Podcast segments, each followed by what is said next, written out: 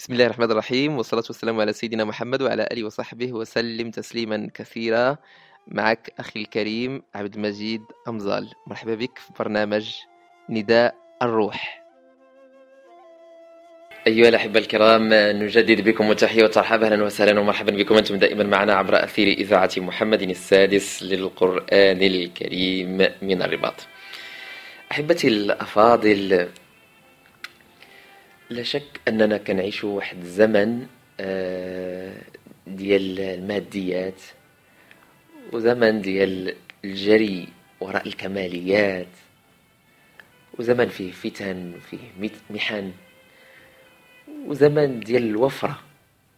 الوفرة في جميع النواحي. أي حاجة بغيتيها موجودة. أحبتي الكرام لا يختلف اثنان على أن المدة ديال الحياة ديال كل واحد فينا في الدنيا هي مدة ديال الامتحان ومدة ديال الاختبار. وأننا الله تعالى ما خلقناش للبقاء في الدنيا دائما أبدا وإنما هي واحد القنطرة. إنسان كيدوز عليها. ليعبر منها إلى الآخرة. فالله تعالى في الأصل خلقنا للآخرة ما خلقناش للدنيا. ولكن دوزنا في الدنيا باش يمتحنا باش يختبرنا باش غدا يوم القيامة يجازينا.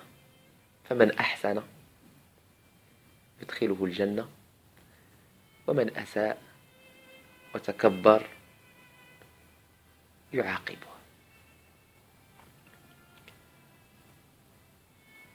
النبي صلى الله عليه وعلى آله وسلم أحبتي الكرام آه هذا المعنى هذا حرص حرصا شديدا على أنه يوصل الصحابة رضي الله عنهم وأرضاهم. بل الرسالة ديالو والرسالة ديال جميع الأنبياء هي أنهم يحذروا الناس من الدنيا ويقولوا لهم راه الدنيا غير واحد المحطة ديال الامتحان وديال الاختبار فقط. ماشي من أجلها خلقنا. والقرآن الكريم اللي كنتصفحوه وكنبداو نقراو الآيات. كنلقاو آيات كثيرة كتكلم عن الحياة الدنيا وكتبين بأنها أصلا من سميتها الحياة الدنيا يعني واحد الحاجة اللي هي طايحة شي حاجة لتحت الدنيا. تقولك وإن كل ذلك لما متاع الحياة الدنيا وما الحياة الدنيا في الآخرة إلا متاع. آه إنما مثل الحياة الدنيا كما إن أنزلناه من السماء فاختلط به نبات الأرض فأصبح هشيما تذروه الرياح. آيات كثيرة كتكلم على الدنيا بأنها واحد الحاجة اللي واحد النهار غتفنى واحد النهار ما غتبقاش. الحبيب المحبوب صلى الله عليه وعلى آله وسلم في يوم من الأيام أيها الكرام لقى واحد واحد الجيفة واحد النعجة ماتت لواحد الناس. جيفت. يعني ما ذبحوها متى حاجة. فرماوها على أساس ياكلوها الوحوش. فداز من حداها النبي صلى الله عليه وعلى آله وسلم وكانوا معاه بعض الصحابة. فقال لهم أترون هذه الشاة هينة على أهلها؟ مش كتبان لكم بأنها ما كتسوى والو عند الأهل ديالها؟ مساوية حاجة فقالوا الصحابة من هوانها ألقوها. كون كانت ساوية شي حاجة ما كانوش يرميوها على برا. كانت عندها قيمة كون خلاوها عندهم ما كانوش يلوحوها على برا. مادام أنهم لاحوها برا دارهم ولحوها الوحوش ولحوها الكلاب والسباع والضباع فلأنها ما كتسوى حاجة فقال لهم النبي صلى الله عليه وعلى آله وسلم والذي نفسي بيده. للدنيا أهون على الله من هذه الشاة على أهلها. بمعنى الدنيا ما ساوية والو عند الله تبارك وتعالى. كيف هذه الشاة ما ساوية والو عند مالها فالدنيا لا تسوى شيئا عند الله تبارك وتعالى. بل من أكثر الأمور اللي تخليك أخي الكريم وأختي الكريمة محبوب عند الله تبارك وتعالى. تخيل شنو؟ هو الزهد في الدنيا.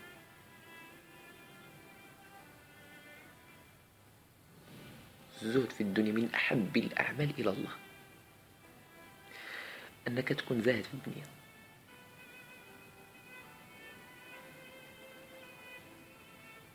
زاهد في الدنيا بمعنى أن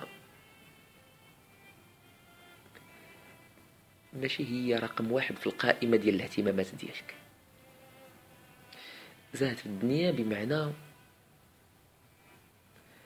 أنها سواء أقبلت أو أدبرت أنت اللي كيهمك هو رضا الله تبارك وتعالى. زاد في الدنيا ألا يكون فرحك وغضبك من أجل الدنيا. ما يكونش كل شيء عندك في حياتك اللي كتعيش كله عنده علاقة بالدنيا كله مرتبط بالدنيا. وفي الحديث من أحب دنياه أضر بآخرته. ومن أحب آخرته أضر بدنياه. هما ضدين لا يجتمعان. بحال شي واحد غادي في الرباط كاينة طنجة في الشمال وكاينه الداخلة في الجنوب. فإلا كان غادي لطنجة ما حدو كيقرب من طنجة ما حدو كيبعد أكثر من الداخلة والعكس. ما حدو غادي هابط للجنوب غادي نحو الداخلة. ففي نفس الوقت راه كيبعد على طنجة. علاش؟ لأنهما متعارضين كل واحدة في جهة. ميمكنش لا يجتمع حب الدنيا وحب الآخرة في قلب رجل واحد. ردوا البال كنقول حب. راه ممكن الإنسان أنه تكون عنده الأموال وتكون عنده جميع الأمور ديال الدنيا ولكن بالنسبة لي هذيك غير وسائل ما مربيش عليها الكبدة.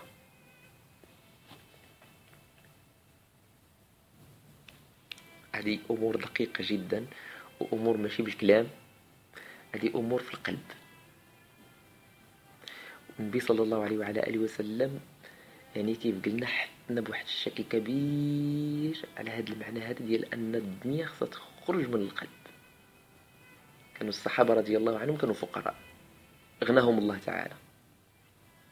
غناهم الله تعالى منهم بزاف ولاو ولات ولاو يعني عندهم مناصب وعندهم وعندهم وعندهم لكن ما تغيروش. لم تغيرهم تلك المناصب. سيدنا عمر بن الخطاب أحبتي الكرام في يوم من الأيام وهو خليفة للمسلمين.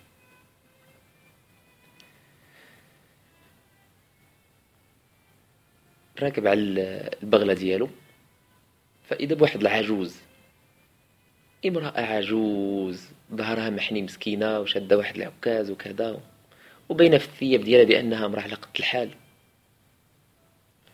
فشدات في اللجام ديال البغلة ديال سيدنا عمر وكان معاه شي واحد.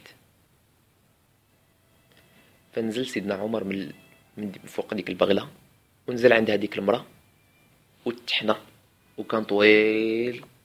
رضي الله عنه وأرضاه وكان عريض. وتحنى لهذيك المرأة. وشداتو بقات كتهضر معاه كتكلم كتكلم كتكلم كتكلم كتكلم كتكلم وكتنصح فيه.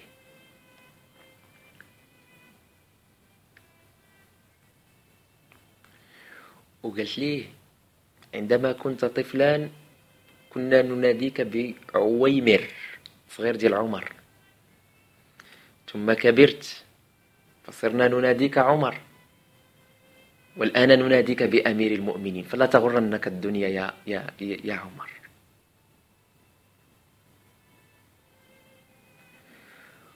بقات كتكلم معاه وشاده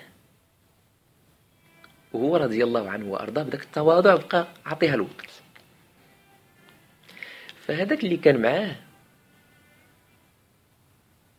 ما قدرش. إنه يقاطعهم لأنه شاف سيدنا عمر مهتم بالمرأة وكيسمع ليها وحاني راسه كأنها يعني الأم ديالو أو الجدة ديالو كأنه شي واحد يعني يحترمه ويقدره جدا فما لم يقاطعها نهائيا. وكل خضوع وكل خشوع قدامها وكل تواضع وكل ذلة.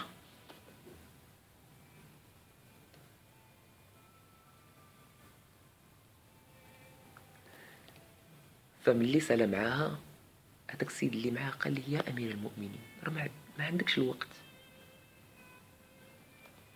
ديك السيدة أنا راه كنت واحد الوقيتة بغيت أنني نقول لها سيري خلي أمير المؤمنين راه مشغول. قال لي لا.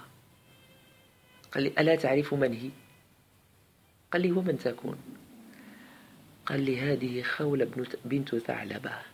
التي سمع الله قولها من فوق سبع سماوات وأنزل في حقها قرآنا يتلى إلى يوم الدين. قد سمع الله قول التي تجادلك في زوجها أيسمع الله كلامها ولا يسمع لها عمر.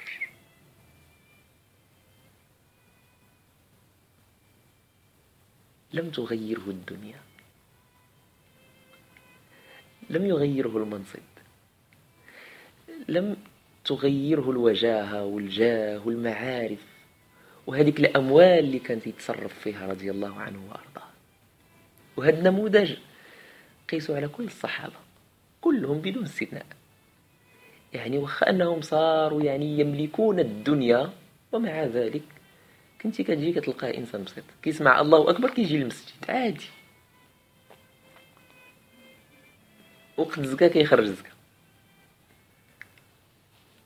يعني هذيك الدنيا لم تكن سببا أنها تمنعهم على الخير تمنعهم على الأعمال ديال الآخرة على ما يرضي الله تبارك وتعالى. سنواصل إن شاء الله في هذا المعنى هذا معنى ديال آه، الدنيا وحقيقة الحياة الدنيا. وكيف نفهم جيدا هذه آه، الدنيا هذه هذا اللغز؟ كيف نفهمه؟ كيف نتعامل معه؟ كيفاش بغانا الله تبارك وتعالى؟ وكيفاش بغانا سيدنا محمد صلى الله عليه وعلى آله وسلم أن يكون تعاملنا مع الدنيا؟ فاصل ثم نواصل.